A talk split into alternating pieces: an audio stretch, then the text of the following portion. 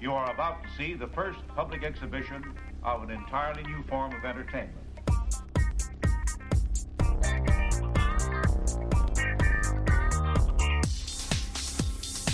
You are about to see. You are about to see. That belongs in a museum. You are about to see the first public exhibition of an entirely new belongs in a museum.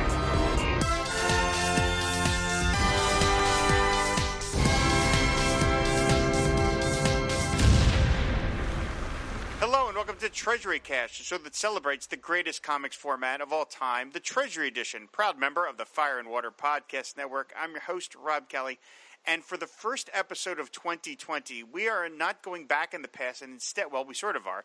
Uh, instead, we are talking about a brand new Treasury out from Marvel Comics just a couple of days ago Silver Surfer Black, reprinting uh, Silver Surfer Black numbers one through five, which came out last year. And for a story this big, this titanic, spanning galaxies and universes and time periods, I figured it was just too big of a story to have one guest. So instead, we have two returning guests. First up is from our network, Ryan Daly. Hi, Ryan. Hi, and please call me the Skywriter of the Spaceways. I will do that. I'll write that down. And uh, and also our pal Derek William Crabbe. Hi, Derek. To me, my podcast. So yeah, uh, first of all, I have to thank both of these guys on the air for doing this because uh, I didn't even know that this book was existed. I had no idea that. Uh, I'm completely out of the loop when it comes to what is new in Marvel Comics. So I didn't know this was a series, first of all, and then I didn't know it was a treasury until uh, Ryan, a couple of like weeks ago, you were like, "Hey, Rob, did you know about this?" And there was like a photo of some Marvel editor holding the book in his hand. And I was like, what? The, brand new treasury. So that was super exciting. So I have to thank you for that. And for Derek, you volunteered uh, to talk with me about this because, like, I'm just woefully unfamiliar with what's going on in the Marvel universe. So I want to start off, and Derek, I'll, I'll start off with you. Like, did you read this series uh, when it came out, the original miniseries by Donny Cates, Tradd Moore, Dave Stewart, and Clayton Cowles?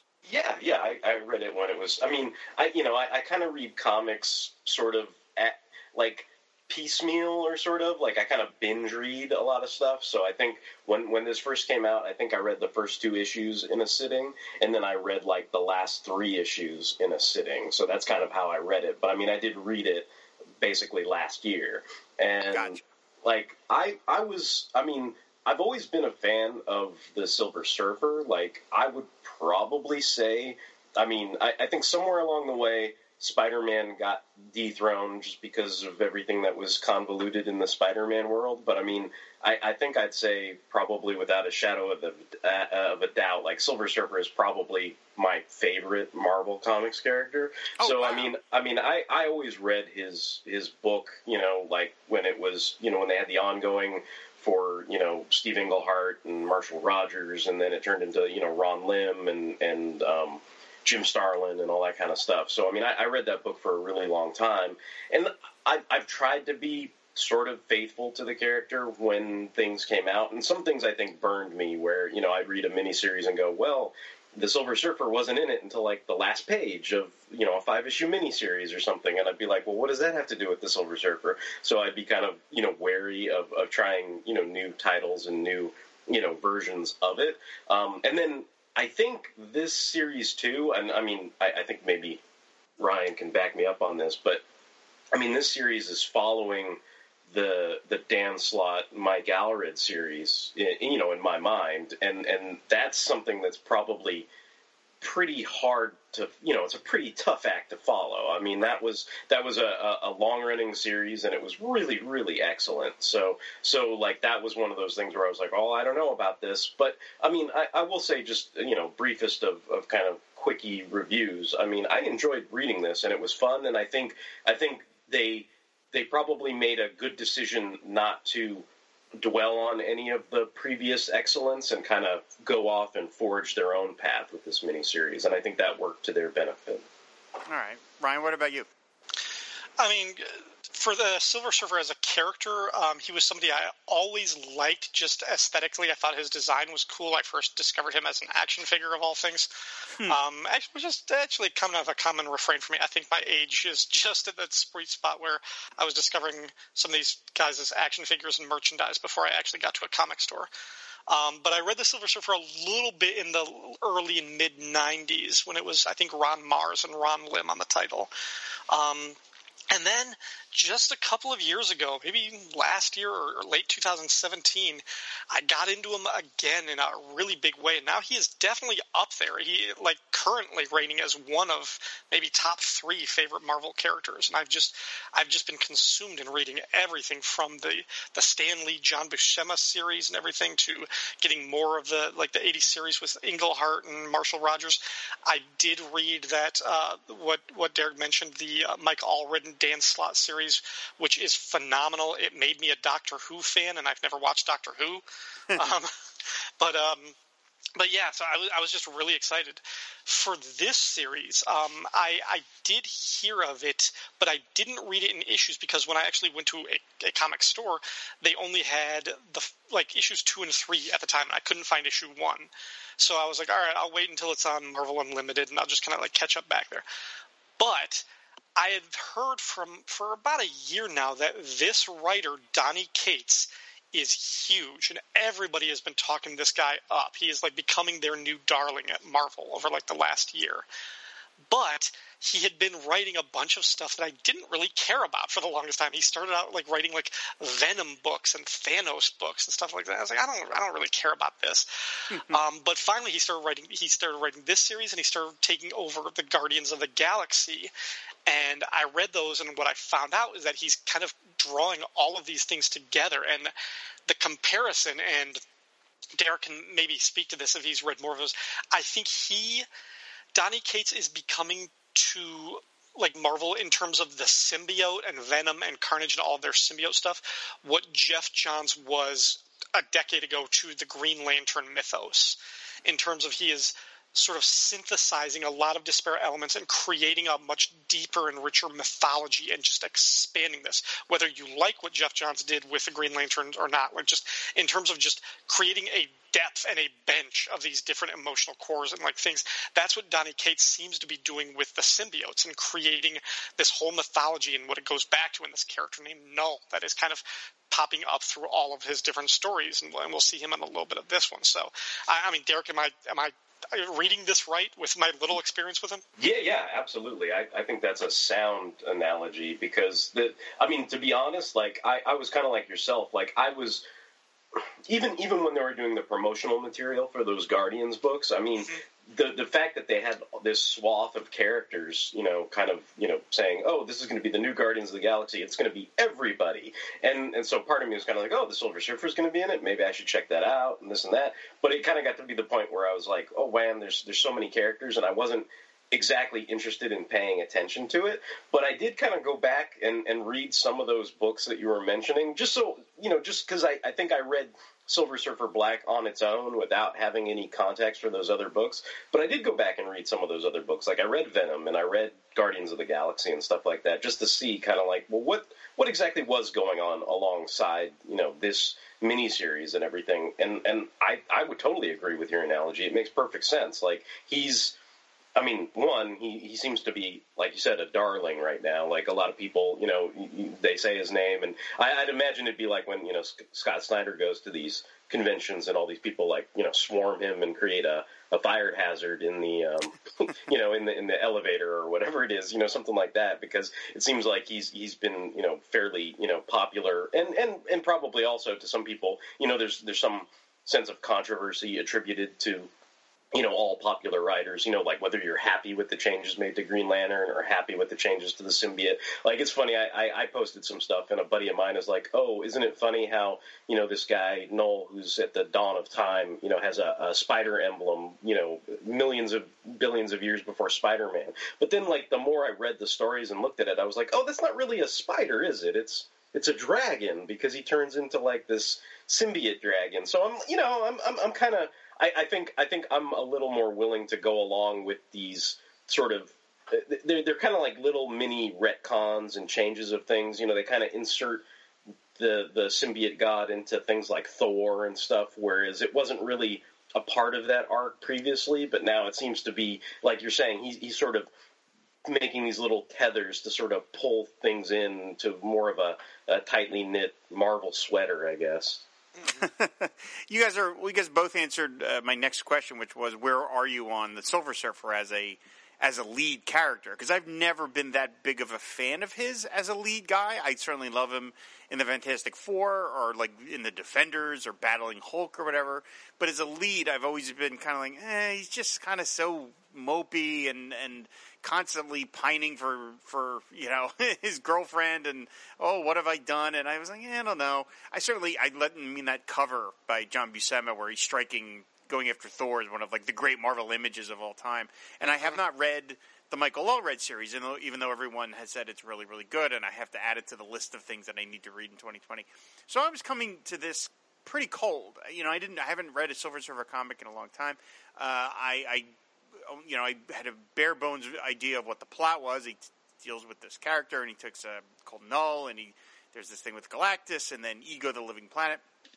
But I picked it up obviously because it's a treasury, and I was like, oh, obviously Marvel must be really proud of this if they're collecting it already into a treasury edition. Like, and you know, a pretty pricey one. Like the price point's like I think twenty four ninety five or something like that. It's a really handsome looking book with these uh, matte finish covers and stuff, uh, uh, wraparound cover.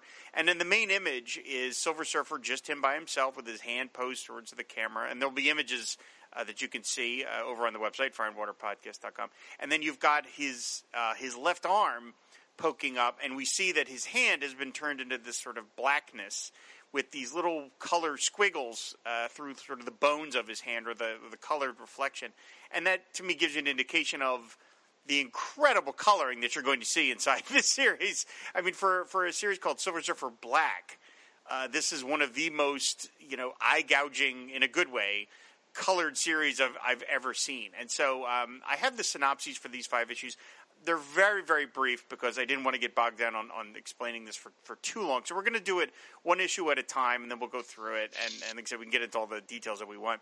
So the first issue, uh, its number, it's just simply called One, and it opens with the Silver Surfer in an attempt to stop the Black Order from stealing Thanos' corpse, uses all of his powers, and finds himself thrown into an abyss beyond time and space recalling how he is perceived as the bringer of death by countless worlds when he was the herald of Galactus.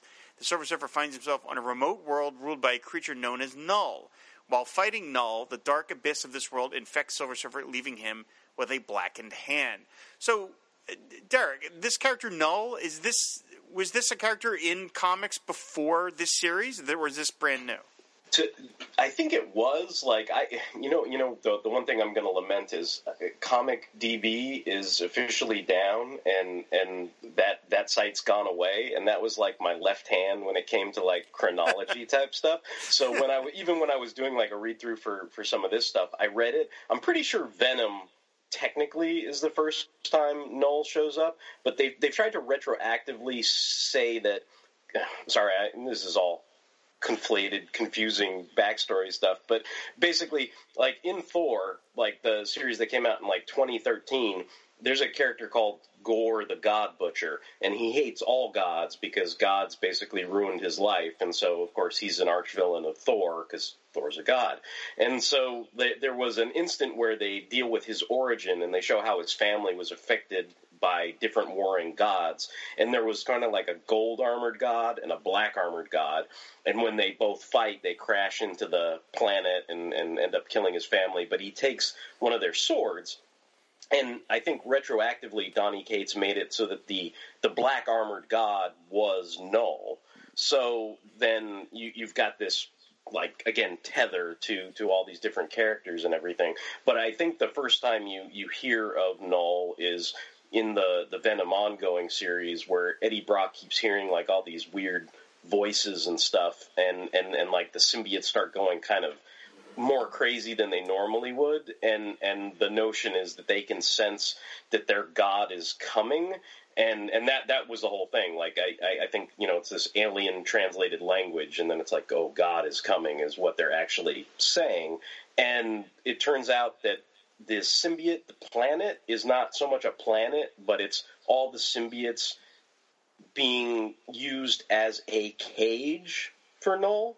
So it's like a planet-sized cage to keep him captured. So, so I mean, it, basically, they, they really try to amp up the, I guess, the big badness of this character. And I think for me, I guess my first exposure to the character was in Silver Surfer Black, and the fact that he's going up against Silver Surfer, like somebody imbued with the power cosmic, I mean that if you're on that playing level, I, I think to me that's I mean, you know, that that's kind of good enough that I can I can see like, oh, this guy must really mean serious business if he's going to be able to go toe to toe and actually cause problems for Silver Surfer. And then I guess just as a side note, you, you talked about the treasury format. I just want to say like man, like that that's one of those things where it's like the minute I took it out of the shrink wrap and put my grubby little fingerprints all over it, like the, the black, like you immediately like ruin the the mint value of it. Yep, yep, yep, yep. you, you can see your fingerprints. It's like, oh, clearly this is a Derek owned Silver Surfer Black Treasury because there's all these little Derek fingerprints all over it and everything. Why was So I, eating I- a you know. meatball sub when I started to read this? Uh-uh. This book will uh, this book will be uh, very valuable in many years because there'll be so few copies in mint condition. That anybody will be anybody will be able to find. they're, they're gonna have the wall book that says like no fingerprints, you know, super super duper mint. Absolutely. Silver Surfer grayish. Yeah. um, I mean, what did you think, uh, Ryan? What did you think of the artwork in this? Because like I am not familiar with Tradd Moore at all, and taking a look at it, it kind of reminds me a little bit of um, sort of like Tim Sale mixed with Craig Hamilton. Ah, I You know, can where- see that. Yeah. where it's this kind of these bodies are sort of not exactly normal human shapes. They're kind of a little more rubbery and and the anatomy's a little wonky, but the design is so intricate and and sort of phantasmagorical. I mean, good lord, the um I think it's page three of this or page four. We get this incredible shot looking right up like the Silver Surfer's crotch, for for lack of a better term. And in the background, we see Beta Ray Bill and all the Guardians of the Galaxy flying around with this battle. I mean, it it uh, it doesn't look like any Silver Surfer story that I'm terribly familiar with, where it really is sort of this phantasmagorical kind of dream-like thing, and I I really liked that. I really thought it was pretty sharp. Yeah, the that scene, by the way, this is a direct lift. Well, not an, an artistic lift, but the scene is in Donny Cates' Guardians of the Galaxy vol- or issue one. Okay. Uh, when he starts it, like this, this scene, like this is spinning right out of that because, as Derek mentioned, like Thanos was killed, and they're having like the last will and testament to find out, okay, what is his secret dastardly plan that he's concocted after death. So you get like thirty cosmic characters showing up there, like you know Quasar, the Starjammers, like everybody is like going to like this place to like find out what is. There's an ambush from like the Dark Order, his his uh, his character, his lieutenants from Infinity War movie, if you've seen it. Um, they detonate this bomb that basically opens up a black hole, and the only survivors, the only people to get out of here are Beta Ray Bill, the new Cosmic Ghost Rider, which is also a, Donny Cates thing, I think, um, Phyla-Vell and Moondragon, and then they're picked up by Star Lord and Groot and become the new Guardians. Everybody else has disappeared or was presumably dead, including Silver Surfer, until this, when you kind of find out what happened to him. But Oh, okay, all right. That's- yeah getting back to uh, what it, like the art and everything like you're you're absolutely right and like the way you described it sort of like rubbery it took me a little bit of getting used to because like that that first shot of silver I was like okay he's humanoid but he definitely looks distinctly more alien than I'm used to Right. um like like just like the pose and everything like the, the triangular shape of his face but like the fluidity there's still a little bit there's still a grace to it that kind of like works for this type of story and this type of setting and with a character like him but like even a character like galactus and everything just looks like like rubber bands just like tied to each other and everything. That. and it mm-hmm. really gets like in the last page of the first one when we see Knull and you see like his hair which is just like looks like folds of like fabric and everything like that. It's it's not actual hair. It just seems like a solid mass that's just to wrap there. And then the sword that he's holding looks like it has kind of like dried but sort of like rubberized blood over it Yep, to give it this yep. red effect and everything like that. Like it doesn't look like a viscous liquid. It looks solid, but it has like the the uh, sort of feel or the look of like sort of like arteries and internal organs and stuff like that just kind of over it. It's a, a really striking design. It reminds me a, a bit of kind of when the the what the Alec the uh, oh shoot the character from 2001 goes into the, the the kind of like the star chamber effect where everything is just Yeah. crazy colors and stretched out. I mean that's to me that's the effect that both Tradd Moore and then Dave Stewart as the colorist is going for. And I really I was I was really struck by it and it was you know I'm always talking about how well these stories work as treasuries. I mean does it does it uh, benefit something from seeing it at this larger size, and this thing really does. I mean, it's it's simply gorgeous to look at. Yeah, I, I was familiar with Tradd Moore's artwork mainly because I, I another one of my favorite Marvel characters is Ghost Rider, and when they did like the all new Ghost Rider with Robbie Reyes, like he was one of the people doing the art on that title for the initial arc, and like it worked interestingly in that because I think it was like it was set in East LA and there was a lot of like graffiti and different things going on, so I felt like I, I, in that context, I almost felt like the entire book was like this giant kind of mural graffiti painting that was done in comic book form. But then with this, because it has like the alien aspect and the outer space aspect, I guess if I was going to give you like a Hollywood pitch, I'd say it's like it's like Jack Kirby and H.R. Geiger had a baby. You know, like, and then then that's what what is in Silver Surfer Black because like especially like the the like I think in what is it like the fifth issue where they have the the cover where it's just like he's all in black and he's kind of like hunched up in that kind of fetus looking form. I mean that that totally reminds me of like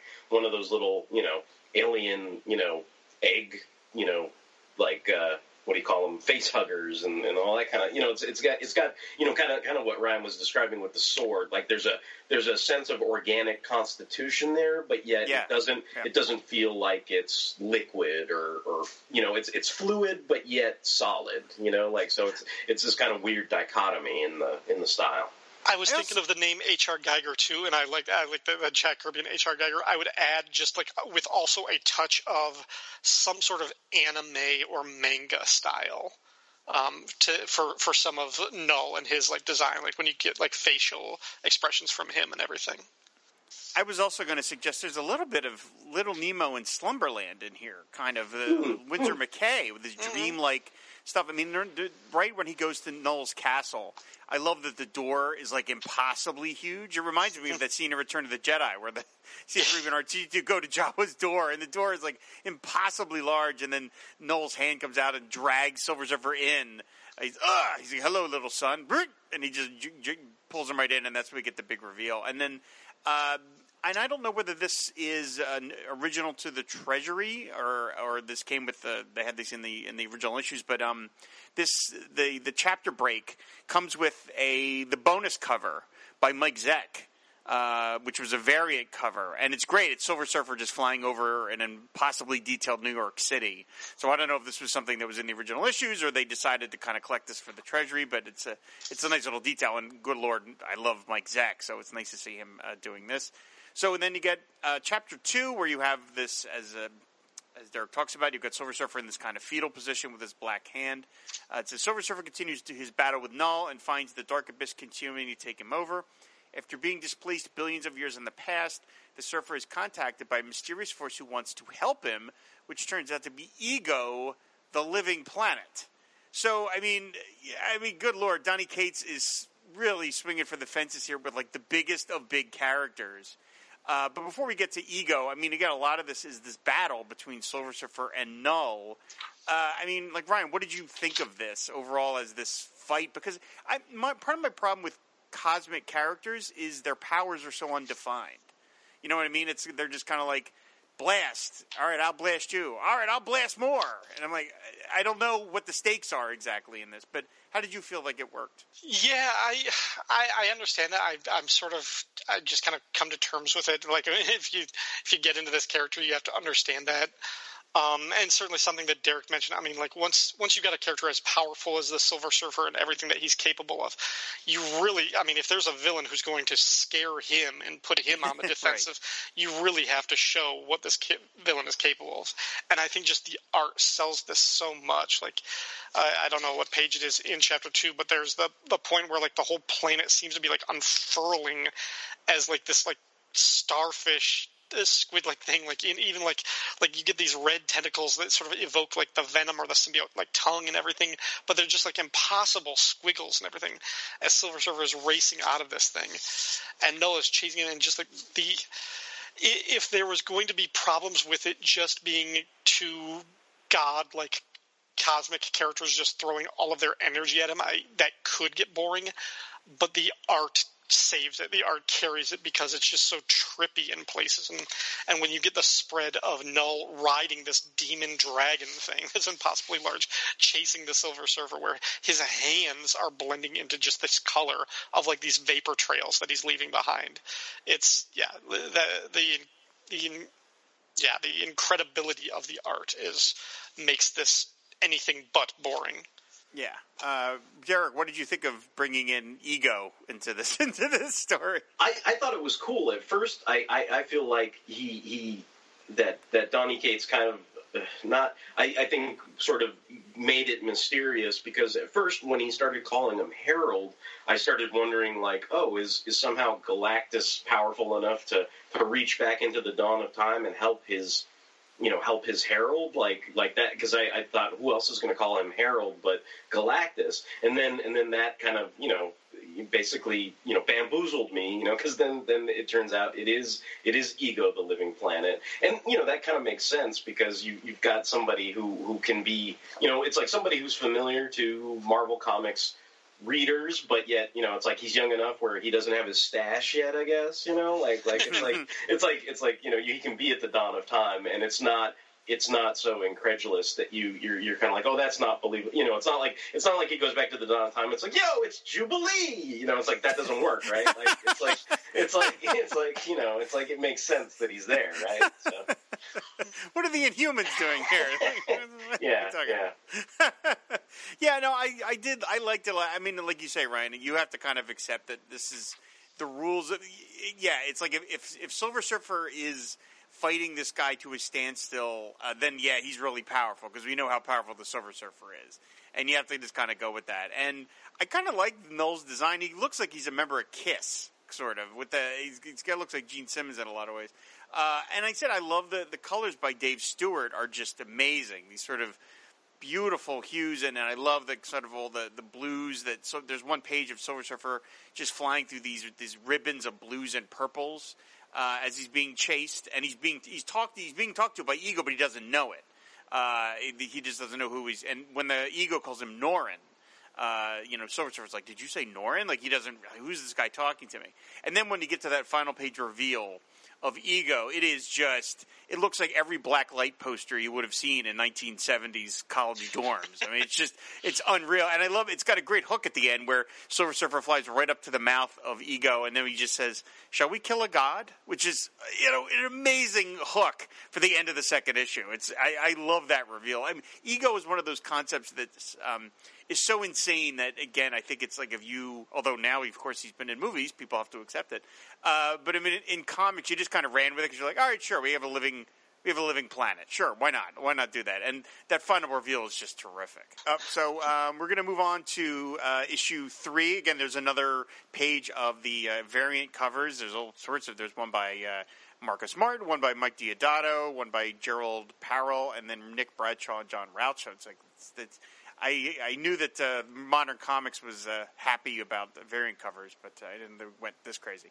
I but, love uh, the Marcos Martin one. Like he, I, I got to really like his artwork on Spider Man a couple of years ago, but I, shattered I really black that cover. face. Yeah, yeah, it's really Yeah. sharp, and you see him in, in his own reflection in his own eye. So now we get to issue three, which features another amazing cover. Uh, with Silver Surfer standing in the middle of, I keep using this word, in the middle of all the phantasmagoria of of Ego, the Living Planet. You've got these plants. It's just amazing. Again, we'll have that on the website.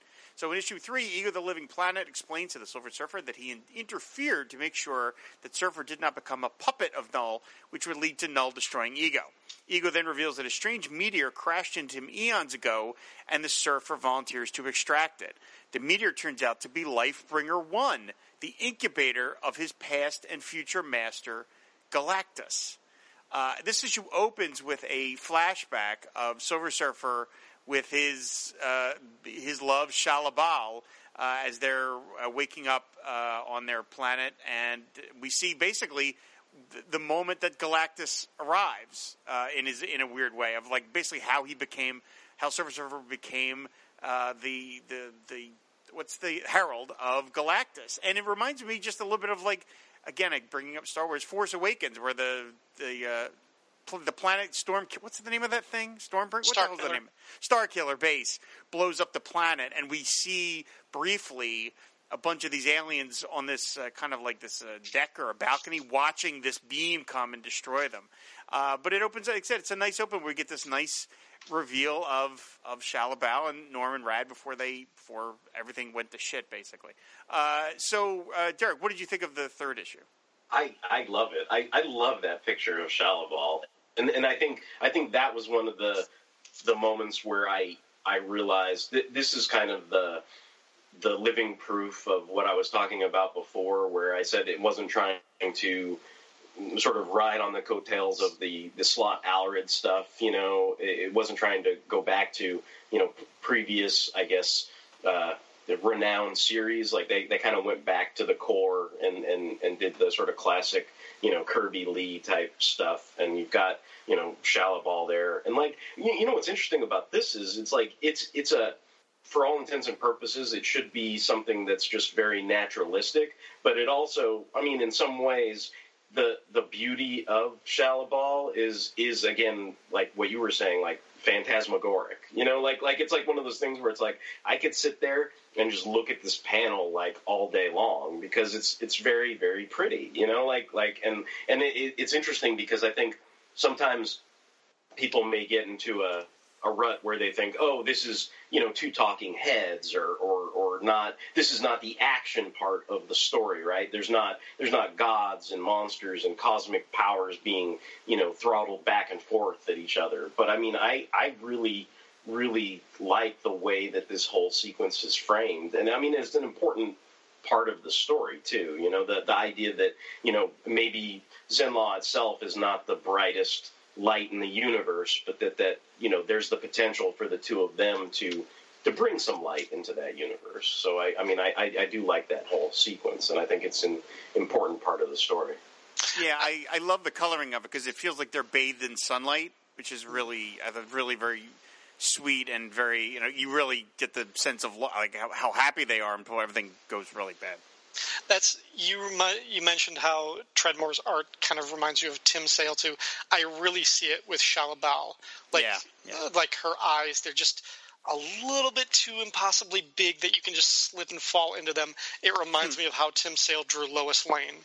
Um, Mm-hmm, and and yeah, I, I really dig it. It's such a poignant moment, like when they're they're lying in bed as the sun is coming up. They're talking about having a kid, and then boom, you see the effect out their window, and they come to see this moment when, it, as as Galactus would be their destroyer, except it's not Galactus. It is No. Silver Surfer in the black. Uh, as a, this sort of we're getting a, this conflagration of his flashback and his nightmare, as we see like what uh, what destiny might befall him. Um, but then once it kind of comes back and he's talking to Ego, this like my favorite moment in this entire series is when um, he's like agreeing to like work with Ego to help him, and he he actually says um, he asks for me. He's like, Ego, may I land on you? And and Ego's like, you may. Thank you for asking. yeah. I like the fact that all the times that people have to like go on Ego and like fight him and like do all these things. Like nobody ever asks if they can land on me. It's like I'm a I'm a living being. You're fighting on my eyebrows. Yeah, I do. I did. I did enjoy that a lot. I also noticed in this third issue is pretty much the first use of any sound effects. This this book really didn't have doesn't have sound effects too much. But once we're on Ego, you've got rumble and brum, like all of a sudden it becomes. Uh, very much like uh, Walter Simonson and John Workman, where they would work the sound effects into the artwork and stuff. But I mean, to, to this point, they'd been pretty sparing with uh, the sort of typical comic booky sound effects. But then once he's on Ego, then we're, then becomes a kind of a lot more uh, Marvel traditional in some ways, and then of course it culminates in the final page where he finds Lifebringer one, and then we're seeing uh, Tradd Moore's interpretation, of course, Jack Kirby technology, which is in its own in its own way phantasmagorical because it's the, the stuff is all metal and mechanical, and yet looks very fluid and doesn't look like any technology anybody ever saw outside of a Jack Kirby comic. And again, I love that final shot of Silver Surfer flying up the Lightbringer world because again, Jack Kirby's um, mechanical design was unlike anything else, and it's so recognizable. So it's neat to see Tradd Moore, Dave Stewart, sort of their take on on what Jack Kirby was doing. Um, so uh, at the end of the said at the end of the third issue, uh, that's we, he's he's face to face with Lightbringer one. So he picks up with issue four. On that cover is the uh, Silver Surfer flying now at the point his arm is now all black, and then we see uh, this uh, conflagration behind him, and in the in the fire is the face of Galactus. And so it starts off with Silver Surfer still displaced in time. He prepares to change all of history by erasing Galactus from existence before he is ever born. But then Uatu, the Watcher, appears and tells him to come with him, but is there really to stop the Silver Surfer, insisting that Galactus must be born to keep the balance of light and dark in the universe. The Black Abyss continues to take over Surfer's body, and as Knull prepares to strike again, the Surfer once again asks for Ego's help. All right, so Derek, uh, what do we think of the introduction of Uatu in this? Oh, it's it's super cool. I mean, it makes perfect sense. Like he's got to be there when when big life bringing events go down. I guess maybe to to put some color onto some of the dialogue. I think that Uatu says like he goes into like all these different potential possible futures. You know, he talks about how there's you know alternate branches, you know, so-called what ifs that would take place, and you know he talks about you know in one you grow old with your wife and children. I mean that could be conceivably you know a nod to to you know the the uh, Dan Slott stuff, or they talk about uh, in one you live until the end of time and die at the hands of Thanos while wielding uh, Mjolnir. Like um, that could be the um, the Donny Cates run on Thanos, basically, where they introduce Cosmic Ghost Rider and all this other stuff. Because there's there's a you know sort of Rip Van Thanos with a gigantic beard that's you know at the end of time who's basically you know defeated everybody. So that that's another you know thing here. So they he's kind of giving nods to some of his own past stories and, and potentially other people's past stories as well, which is I also cool. I also think future stories because Donny Cates is starting Thor soon. Yeah, yeah. So I think he's seeding a future story as well. Oh, interesting. I didn't know. Again, I didn't know any of that. All right, that's really interesting. Uh, what did Ryan? What did you think of this one? I liked it a lot. I mean, I love this this concept. Just going back to the crux of, you know, Silver Surfer. He's got so much. He's got unfathomable amounts of blood on his hands, and, and they've done things to kind of like kind of like how much of his participation in the destruction of these planets was his him as being a willing participant, and how much of it was he was a pawn and emotionally manipulated by Galactus. They've they've talked about those things, but ultimately he's in this point where he's like, and we're reminded of it. We see it earlier in the series. All of the planets that were destroyed and all of the planets that he watched die. And now he has the chance. He's like, I could undo all of that. I could save billions or trillions of lives by killing this thing. And Uatu's uh, Uatu comes and it has like there's a physical like a, a, a astrophysical argument to it as well as a philosophical uh, philosophical argument. It's like that's not how time works and that's not how guilt works. It's like you're not you're not going to change that. It's like the, those planets still did die and it was still your fault and you have to live with that. And and Galactus has a part in the galaxy that you have to reconcile. Um, so I just, yeah, I think that's it's just a great little for. I mean, again, the art makes sure that this is not just a talky, heady philosophical yeah, yeah. issue. The art makes sure that it's never as simple as that, but it kind of is, and it's it's just a great little discussion there. And and Silver Surfer having to kind of look into his own soul and can he now knowing the consequences, can he actually murder one more person? And he can't there's a great moment where a, visual moment where he's talking to Galactus before he becomes Galactus, and when he's saying, "Should I be? Should, should I? Aren't you going to tell me my crimes before I'm going to get executed for them?" And the Silver Surfer is floating above Galactus, and then he walks down to the ground so he can sort of look him eye to eye.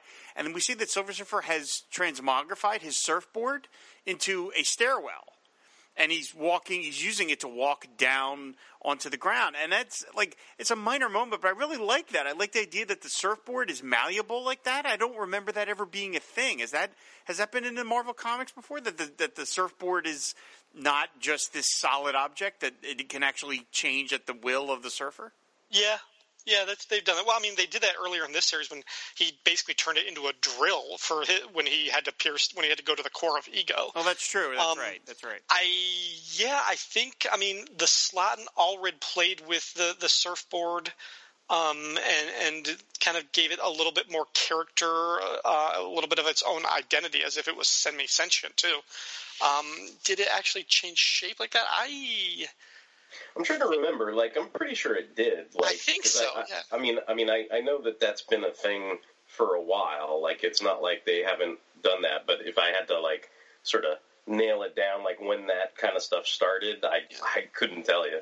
I mean, Norrin was able to take part of his like silver skin off him and give it to Dawn, his sort of Yeah, companion yeah. in that series, as an uh, kind of cosmic tracking device there. So I know that there is, yeah, they definitely played with some malleability with the the surf and the surfboard too, as it wasn't just like this physical construct that it could be changed. I just thought, I thought that was such a nice little detail of just him turning it into this holster. But you just hear him walking, bum, bum, bum, bum, talking to Galactus. And so the issue ends with uh, Ego saying, "What will you do?" And he says, and he's got his he's got the power cosmic in his fist, and he says, "Burn," because at that point, half his chest and his arm has now been turned into the black, and that's the end of the fourth issue. And then we get some more variant covers, including an, Amer- an amazing Mary Jane variant. I have no idea what that was. There like a Mary Jane month, I guess. in Marvel? Yeah, yeah. Okay. There, there was a, a month where every cover had Mary Jane on it. Gotcha. So, yeah. All right. Okay. and that's a 'cause- damn good one, seeing her in like the silver, like, like the, the oh yeah, it's a great I image. feel- But David Nakayama, yeah, it's really it's really funny. But I was again, I'm coming to this so cold. I'm like, what? What, what's the Mary Jane thing? I don't know what that's about. So, uh, so then we get to the, the fifth issue, and on the cover for that one is Silver Surfer completely enclo- completely enveloped in black, and he doesn't seem to have any real solid corporeal form because he's sort of morphing into his board a little bit. There's some highlights on the color end, and he, is uh, weeping. And it, op- it the story is uh, Silver Surfer battles Knull one last time, uh, still hopscotching through time and seeing worlds from all over the galaxy, including one that seems to worship him as a god. Using all of his power, Silver Surfer defeats Knull and dies in the process. Sort of. The Silver Surfer is able to return back to the present at the exact moment he left it, but now with a reconstituted body that is entirely black. So, okay, Derek, uh, what do we think of the conclusion to this? I liked it. I mean, I, I thought it was great. Like Silver Surfer. I mean, you know, the way they sort of established that, you know, Knull is a symbiote god dragon, and and the way that they have Silver Surfer turn his board into like the sword of a, you know, essentially like a space knight. Like that. That's that's a great way to have the two of them, you know, battle against one another. And then, you know, also dealing with like the philosophical aspect of, of what Ryan was talking about. I mean, there, there is something when you when you actually sort of consider it, you know, the the the reason why they went into great detail over exactly which planets he was involved in the, the destruction of is because he's the one who goes and, and creates all those planets in the Marvel universe. So in, in some ways, it's like it, it, it's kind of funny. It's almost like it, you you feel funny because it's like oh, Silver Surfer Black was all about a ledger, you know, like like you know a, a, sort of you know. I guess a, a ledger of, of light and dark, but like you know that that that's kind of I don't know. It, it, it's interesting. I, I'm I was super curious to see where they'd go with it, and it's funny because I feel like the rest of of the Marvel universe doesn't quite know where Donny Cates is going with it yet. So I, hmm. I, I don't feel comfortable. You know, like in, in some of the, the, the appearances he's he's had since then, you you either get the idea, oh, nobody got the memo, he was black, so they've quickly recolored him, or they they know that that's what's going on, but they don't quite. I mean, I, I don't know exactly how that changes the Silver Surfer exactly, and so it it, it kind of I, I don't know that it's fully the the ramifications of all that have fully been realized, but I mean, I, I did enjoy you know the the final battle and and reading this, and I like, I, I guess I think Donny Cates has a good sense of like the Silver Surfer's voice, you know, just in general across all the five issues. Like to me, it it sounds like the Silver Surfer. I know sometimes, you know, you can read something by you know some modern writers, and you feel like the dialogue balloons could be transposed to any character. But I feel like I feel like most of the the Silver Surfer dialogue is explicitly something that that Norrin Radd would say. And then and then speaking to somebody like yourself, you mentioned, you know, sometimes it's hard for you to distinguish with with characters that are of such great cosmic magnitude. You know, there, then you know, there's a power blast and a bigger power blast, and, and you're kind of like, what are the stakes here? Like, I think just the the visual of of his body slowly being enveloped in the black, like that, that's something that can show you the the stakes of what's mm-hmm. going on in the story and, and and it's it's almost like you know I mean you know not to, to demean the story or anything but it, it's almost like if you're playing a video game and you have a life bar and the life bar slowly depletes over the course of your game right like like here you know there's that kind of two page it's not quite a two page spread because there's all these panels transposed on the bottom and within it. But you know, you see Knull's head on the left side and the surfer's head on the right side, and then you you know you see slowly you know these little images of you know kind of like a flat operation table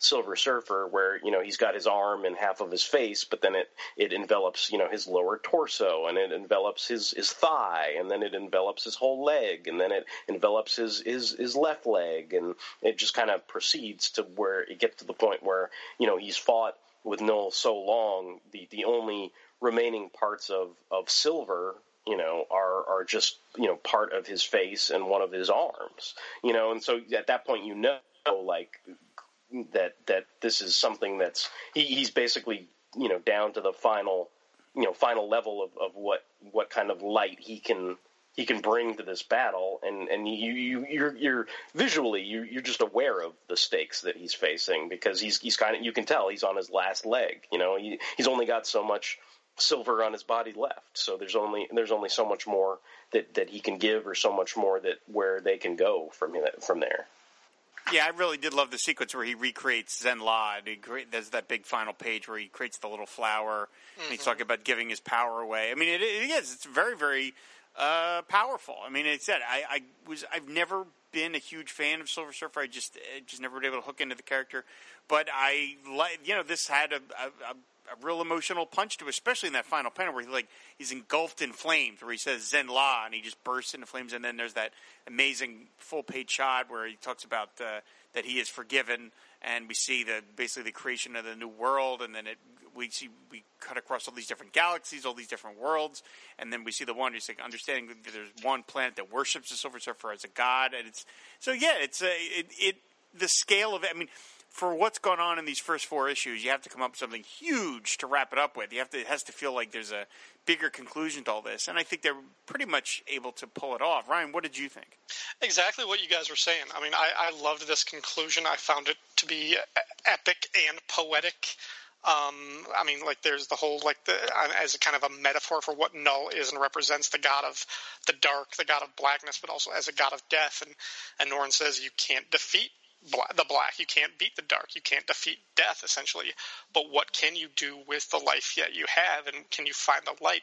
And as his final sort of like sacrifice, as he's dying, he gives up the essence of his own life to be a form of creation.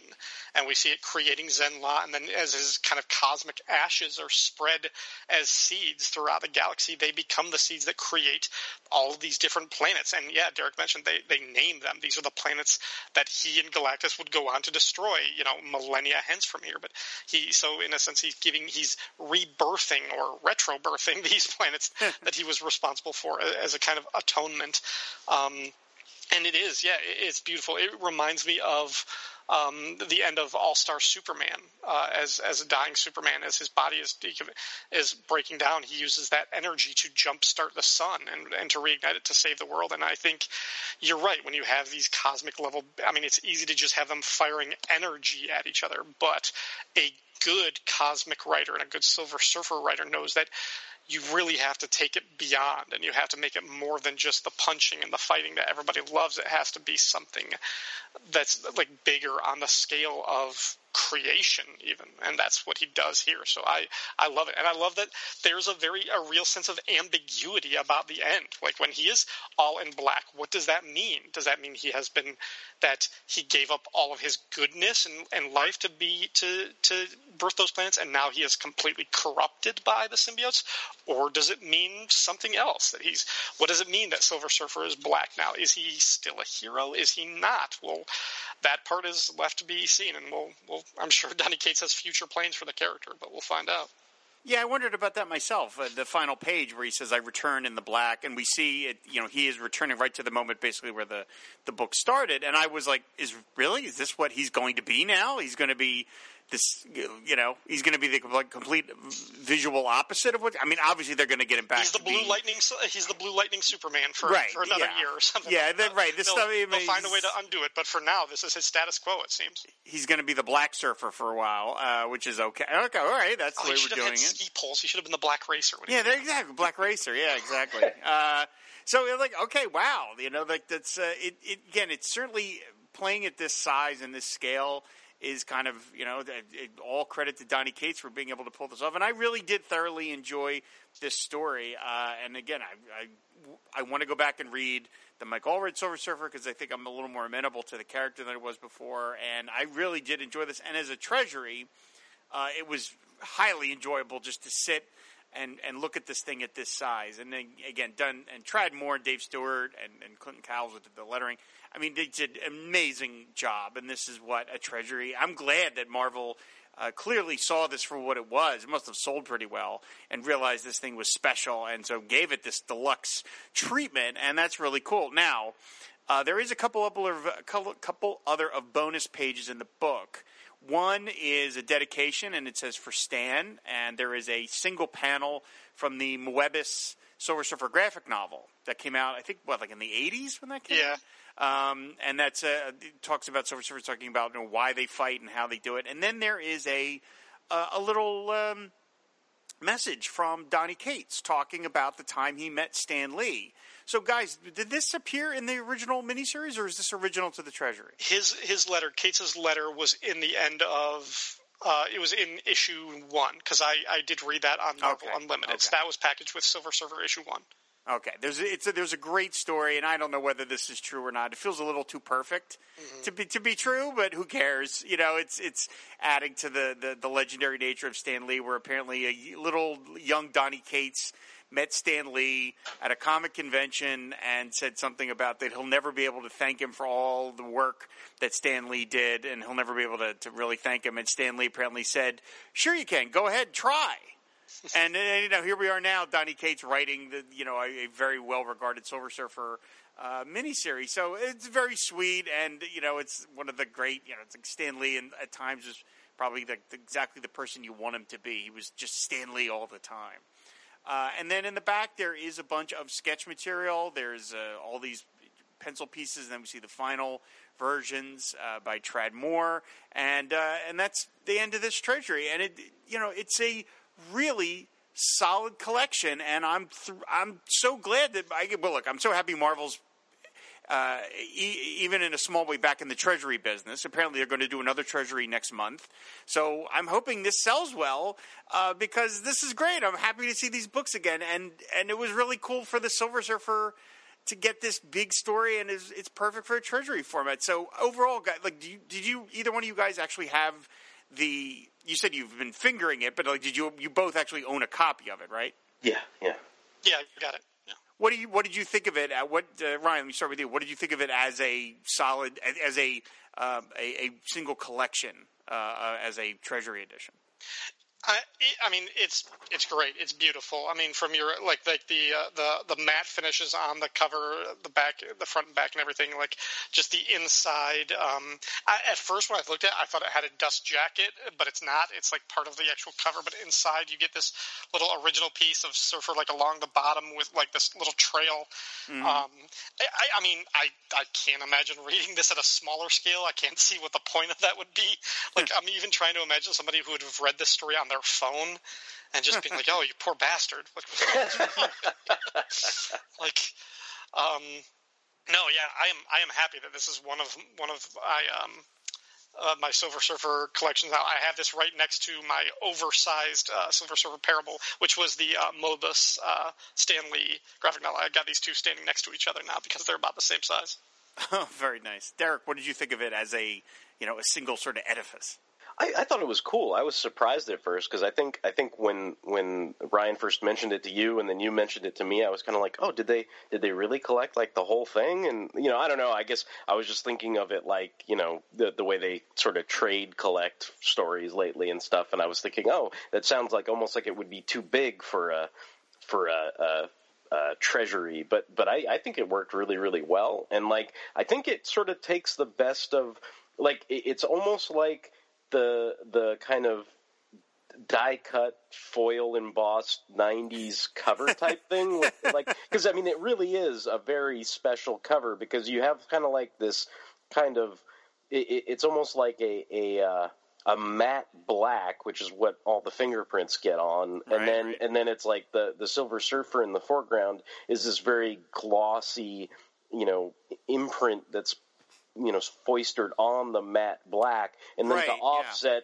to offset like the black hand, it the the the hand is glossy black with that kind of I guess I, I've been calling it in my head like the the fruitcake vision or whatever it is. Like it's got like all those kind of different you know uh, melodious kind of uh, northern lights colors that kind of I don't know leak out of his veins, I guess, or whatever. And and and so like that, I think is just really.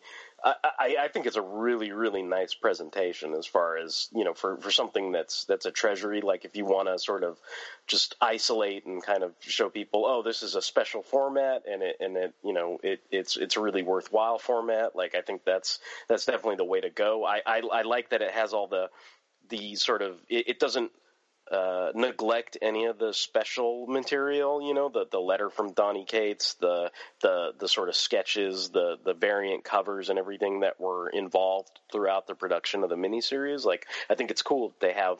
You know, it, it's nice. They it, it's like getting a you know a souped up DVD Blu-ray with all the the special features. You know, so I, I, I think it's definitely worth worth people's while.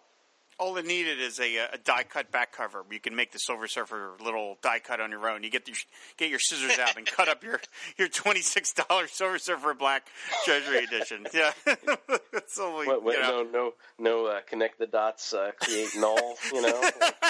something like that. Yeah, it should be a page like- that you can color it yourself. You know, Yeah, right. Gives his own little color code for this is, this is what color this should be, and See if you can find the words in this puzzle: symbiote and Knull and uh, Zenn-La and all these. it could just ruin your comic. Shalla-Bal. Shalla-Bal, exactly. So, well, he said this this was a great book. I'm so happy it exists. I love learning about. Like I said, I'm so out of touch with what's going on in sort of modern comics that I didn't know this series existed, and now it's it's I have it collected in this form, and I really did enjoy it. It would it would make an amazing like animated movie. Uh, I mean, I guess you could do it as a live action now too, but uh, we'll have to see how Marvel, the MCU, handles the Silver Surfer. But it's a great collection. It's a little pricey, but you can get it on Amazon. You can get it on in stock trades. And if you're a Silver Surfer fan, or even if like me, you're kind of not, uh, it's a it's a great story. It features all the big Marvel cosmic characters, and and uh, I hope Marvel does more of these. I hope after they do this one and the history of the Marvel universe, or wherever that series is next month, they do they do more of this. Uh, I, I you know I'm a big fan of this format, and I'd like to see it uh, out more. So it's uh, really really cool. So anyway, guys, thank you so much for both stopping by on the show to do this. I, I had a blast. It was Thank a you for pleasure. having Thank us. you. All right, so Derek, why don't you tell people where they can find you on the internets? Yeah, if people want to uh, check out the chronological history of comic books on film and television, they can go over to hocof.blogspot.com. I've got my video series History of Comics on Film there. And if you like listening to podcasts about comics and other pop culture paraphernalia, you can go check out the Fanholes podcast on uh, fanholespodcast.blogspot.com. Very cool, Ryan. What about you? You can find me on this very network, the Fire and Water Podcast Network. I am the host of several shows, uh, Cheers Cast, Fire and Water Records, a couple of other things. You can just find me there. Um, yeah, I, I thank you for having me on the show. I was I was glad to talk about this. Um, I highly recommend for any listeners like checking out some of Donny Cates' other stuff. Like I I've never been a huge Venom fan. I even got into comics right at the peak of Venom's popularity. um, but I read the first issue of Donny Cates' Venom. I was like, this is a pretty cool story. I, I might want to follow this. And and I like his Guardians of the Galaxy. He is taking over Thor soon. They have redesigned Thor's costume, and I'm not crazy about that. But he described the book as cosmic swashbucklers, and I do like the sound of that. so Mm, yeah. I might give that one a shot. Um, but then, yeah, I, I highly recommend uh, the Dan Slott and Mike Allred version of Silver Surfer, that series, which you can find a couple of trades. I think actually they might have done a, a full omnibus that collected it because there were about 30 issues in their whole run. Um, and and Rob, I think you would like it because they they do the smart thing of giving him a human companion, essentially. Right, right, Um, right. I've and I think, bits and I think when you it, read yeah. it, you will love Dawn more than you love Silver Surfer because she Ah. she really makes the series. So Very cool. Like I said, I, it, there's so many things I want to get to this year, and I promised myself I was going to finally sit down and like lead some, read some like Love and Rockets finally, and like Astro City maybe, and uh, I, I do want to read this Oliver Thor. So, and and uh, I haven't really been to a, a comic shop in a while, and now knowing Donny enjoying this the way I did, I'm kind of curious as what. Uh, a Donny Cates Thor comic would read about because Cosmic Swashbuckler that sounds good to me too. So I may have to give that a shot as well. So again, thanks everybody for listening. Uh, stay tuned. We're going to play some podcast promos, and when I come back, I'm going to do some listener feedback.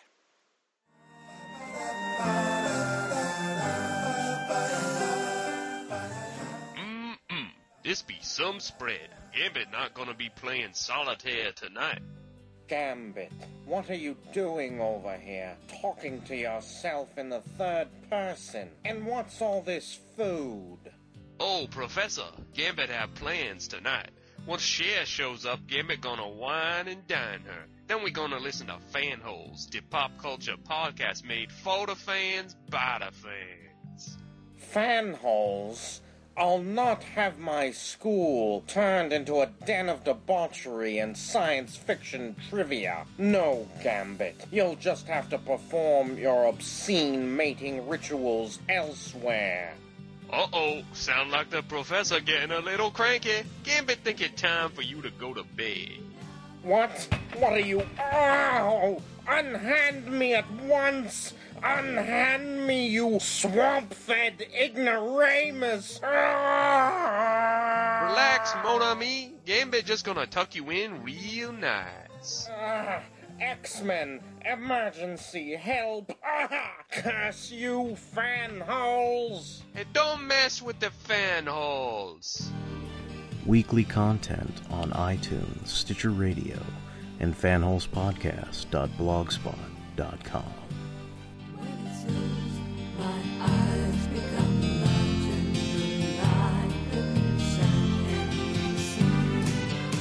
Baby, I compare you to kiss from.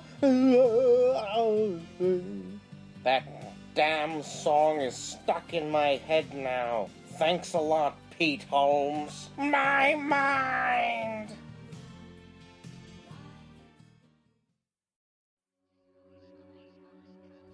For years, the Fire and Water Podcast Network has found its joy talking about comics. From Aquaman and Firestorm to Batman and Plastic Man. From giant treasuries to pocket sized digests. From massive miniseries events to singular one shot adventures. From romance to horror to whatever the hell Ohatmu or not is. In the last year, they've begun to carve a path through their favorite television shows, such as MASH, Cheers, and Justice League Unlimited, and there's no sign of them stopping. What medium will Fire and Water conquer next?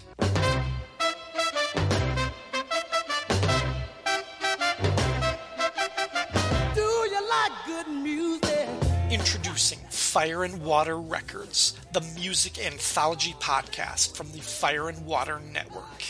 Find your joy in all new ways as members of the Fire and Water Network and their friends discuss favorite songs, albums, concerts, and artists. Hang on, I've been doing a music show for two years. Featuring Record Revolution, Join the Brothers Daly as we catalog the essential years that shaped popular music and our own lives. A Very Daly Christmas. An annual celebration of our favorite holiday tracks. Plus, all new episodes of Xum for Sam. The show in which I share my joy of Samantha Fox by spotlighting a single single every single episode. And Pod Dylan. No, not Pod Dylan. We discussed this. That's staying on its own feed. Not Pod Dylan, but everything else I said. Plus, so much more. There's even a chance David Ace Gutierrez will show up. Which brings us back to Fastball, which is really one of the most interesting American bands in the world today. When you think about the number of side projects and solo projects associated with the band, it actually almost outnumbers. Fire and Water Records, a proud part of the Fire and Water Podcast Network. And we're back with listener feedback for episode 42 of Treasury Cast, which was the Flintstones Christmas party with Chris Franklin. I have to say, I could never figure out uh, what people are going to respond to because, boy, this episode got a lot of reaction really, uh, really fast as soon as it came out, and people seemed really excited about it, which I was a little surprised because I know that the yeah this is an this was an obscure one, and I mean a couple months ago Ryan and I did Batman versus Hulk, and that got a great response, but I knew it would because that was a big treasury. But people really seem to be excited about this uh, Flintstones Christmas party treasury. So thank you so much. So uh, we're going to get into the comments from the website, which is of course fireandwaterpodcast.com. First up is Clinton Robinson, my pal. He says, I honestly had zero clue that these treasury editions existed. But then again, if they're infinite Rudolph treasuries, surely the Flintstones aren't beyond existing in treasury form. Definitely an interesting pre Christmas episode. Uh, it's a good point, uh, Clinton. Uh, DC did about 79 Rudolph treasuries, so, you know, why not? Marvel can get in some of the action with some of their licensed Christmas uh, related uh, characters. So, yeah, why not? It's very cool. Uh, Groovy, Mike Decker says, Hey, Merry Christmas, Franklinstein and Rob the Boy Wonder. Another great Holly Jolly episode of Treasury Cast. I was a big collector of the Treasury sized comics in the 70s from both Marvel and DC, but I have never seen any of the HB cartoon ones. I did have a couple of random issues of the regular Marvel, Scooby Doo, Dynomutt, and Blue Falcon and Laff-a-Lympics, but could never get a consistent run of them. I think the only issues I ever found were, those comics, were in those comics three packs that I'd get at the local drugstore. Chris's story of his dad doing the HB character voices reminds you of the time my daughter was five years old. One day I said something and she replied in confusion, Papa, why do you always do that? Do what? I replied. You always point to your head and say brains, and Mom and I don't understand it. So I had to sit down with her and try to explain the cultural touchstone that was Huckleberry Hound. I guess my wife and daughter had thought I was insane for years and just didn't want to tell me. To all the guys and gals at Midnight Pals at the good old Fire and Water Podcast Network, happy holidays. Thank you, Mike. That's a great, that's a great story. It's good to know that your daughter now you know knows who uh, Huckleberry Hound is. Robert Ward says. Uh, Mark Evanier wrote Yogi Bear's All Star Comedy Christmas Caper, and I know this because I got really excited and had to look it up if it was Mark Evanier who wrote Yogi's First Christmas. He didn't. When I still had satellite, I would watch First Christmas every chance I had, along with a Flintstones Christmas Carol. Thank you, Robert. Edo Bosnar says, "Yep, I first, uh, I think I first learned of the existence of these Hanna Barbera treasuries published by Marvel from your old Treasury Edition site, Rob. Never ever saw them back uh, when they were published. I did, however, have a few of the Hanna Barbera comics published by Marvel. Specifically, I had at least one issue of Laff-a-Lympics and a few of Dynomutt because I watched both cartoons. I specifically remember liking the Blue Falcon. Back then, I thought he could have been a legit cool superhero. Loved the show though. It was interesting to learn about this book, especially the story behind it, and Mark Evanier's role in the whole thing. Thank you, Edo." Gothos Mansion says, I really appreciate all the behind the scenes from Mark in, in Evanier that you supplied. I never realized this treasure was that hard to find. I got this book brand new in 1977, probably at my local Harco drugstore, which always seemed to have the new treasuries. I don't guess uh, I saw the other two Marvel Hanna-Barbera treasuries in the wild because I don't have them. With Warner Brothers owning Hanna-Barbera and Marvel being under the Disney umbrella, seeing Marvel Hanna-Barbera comics is pretty weird. Uh, and then he also mentions something related to uh, the drugstore. He says, My poor mom always had to do her drugstore shopping in Harco instead of Eckerd because Eckerd didn't carry comics, so I didn't want to go there. I also didn't want to grocery shop at Winn Dixie because they were the only grocery store in town that didn't carry comics.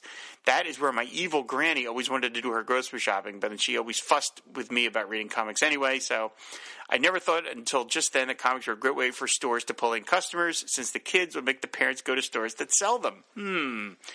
Yeah, I can speak to that. I talk about that a lot in my mountain comic shows. That I was constantly dragging my parents to different uh, newsstands and drugstores and supermarkets that sold comics. Like that, you know, to me, it was like I need something to entertain me. And if I knew that that store sold comics, I was like, let's go there. So yeah, that, that's comics don't work that way anymore, but but they sure did used to. James Williams says, Great episode. It took forever to listen to this because I kept replaying Chris's amazing impersonations. I was surprised to hear that Tony Strobel worked on this book. Tony's one of the great Disney artists. He worked on hundreds of Disney comics. Plus, he did some work for Disney Animation. Trivia for superhero fans Tony went to art school with Siegel and Joe Shuster and played some small role in the creation of Superman. Whoa. I love this episode, and I hope you two will, two will cover the other Hanna-Barbera Treasury editions soon. Thank you, James. And you weren't the only person that suggested we do more of these, so uh, maybe Chris and I will have to come back and, and do the other uh, treasuries from this uh, fantastic world of Hanna-Barbera series. Joe X says, if you're a fan of comics history, and why would you be here if you weren't, uh, go to newsfromme.com. It's a great site, plus has loads of Hollywood anecdotes, and sadly, too many obituaries. Uh, that is all true. Yes, uh, Mark Evanier is of course a great writer, and he's a wonderful storyteller. And so his website News for Me has been around forever, and uh, it's uh, it's full of great stories. And he was one of the first people to promote my Treasury Comics site back when I had it uh, when I first launched it, and I really appreciated that because uh, he's a fan of the format too. Dr. Ange uh, says, Never knew about this treasury, but as you were discussing, I was thinking, how are they celebrating Christmas in BC? So thanks for voicing that, Chris. I also wonder if they just didn't have Gazoo turn the banker inside out, but I guess such easy answers would make for a short treasury. As for me, I grew up in the era when these shows were all on local stations. I think it would easily, I would easily live in Top Cat's world as one of his gang.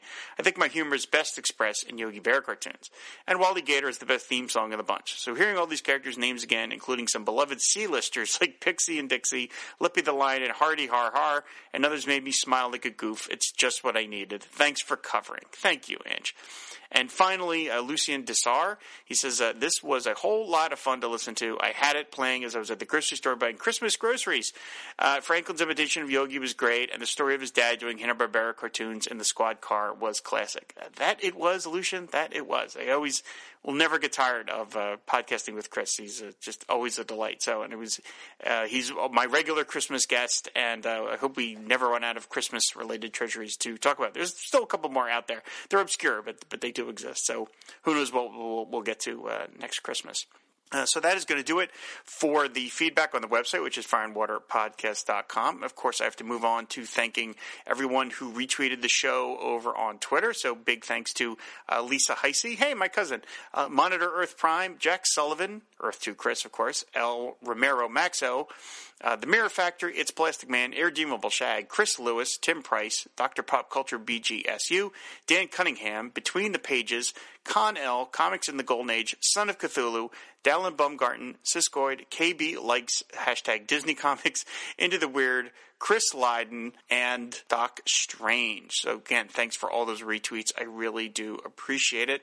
Uh, of course, if you want to support this show and the Fire and Water Podcast Network in general, you can go to patreon.com slash FW Podcast, and there you can unlock various rewards, one of which is to be name checked on a show of your choice. So, if you want to be mentioned on Treasury Cast, just uh, go over to patreon.com, support the show, and list us, list Treasury Cast as the show you want to be mentioned on. Uh, so, thanks very much for that. Uh, that's going to do it for this episode of Treasury Cast. Big thanks to Ryan and Derek for coming back to talk about the Silver Surfer Treasury. I'm so happy that Marvel is doing new treasuries. I hope this is, was a big seller for them, and they want to and they keep uh, keep doing more because uh, I'm excited that the format is back in some small way. And this was a really really great book. As I mentioned, it's a little pricey, but I think it's totally worthwhile to to pick up. Uh, so that is going to do it. Um, the one last thing I want to mention and I want to sign off on is that this is the first Treasury cast uh, that I'm recording um, since the passing of our dear friend Xum Yukinori. And we did a special memorial episode uh, for Xum earlier on in the month but I just wanted to take a moment out to mention that Xum was a guest on Treasury Cast. He appeared on episode 17 where we covered the DC Dick Tracy uh, Treasury Edition, one of my all-time favorites, and it was, as always, a complete delight to talk to Xum. And I'm glad that we had a chance to for him to come on uh, this show and talk about a Treasury. So, in lieu of a clip from like Silver Surfer or something, you know, related to what I would normally do, uh, we're going to end this episode with a clip from uh, Treasury Cast number 17, uh, where Xum and I talked to Dick Tracy. So um, obviously, uh, we miss him dearly, uh, and uh, you know, I guess that's really not much else to say. Um, we loved him and we miss him terribly. And so uh, I hope you all enjoy uh, these couple of moments uh, with me and Xum talking Dick Tracy. And uh, it would be a nice gesture, I think, if uh, you wanted to go back into the archives and go listen to that whole episode and hear Xum in full flower because he was just an, an amazing person and an amazing podcaster. And of course, you can find that episode on our website, fireandwaterpodcast.com. So that's going to do it. So until uh, next month, go big or go home. And then there's a Crime Stoppers textbook which Yes. is these little file cards which show people how to search for clues and stuff. I, I imagine you didn't. Now you, this was in. This is uh, original to the Treasury. I think this is not. No, no, actually, these were from the Sunday strips Oh, in the oh, fifties and the sixties. Yeah, if you look, if you look on page three or six or nine of the Treasury, you'll notice that there are these real thin ba- uh, story panels next to the title banner. Right. You know, these later became these Crime Stopper handbook notes. That's the location they would be at the top right corner of the of the strip, and there would be they they had these are just a sample of them. I, I know they they kind of show it here without any context, and if I didn't tell you, you wouldn't have known. No, I didn't know that. Okay. So yeah, these are these are you know the, these are like these um, tips for rookie crime stoppers is is how they look. But though I believe the one about having a small hammerless snub nosed revolver in your pocket being handy, I think that was more of a factoid. For about plainclothes, I think that was more of a factoid for plain about plainclothes policemen, rather than encouraging would be crime stoppers to go arm themselves with these things. At least, at least that's my hope.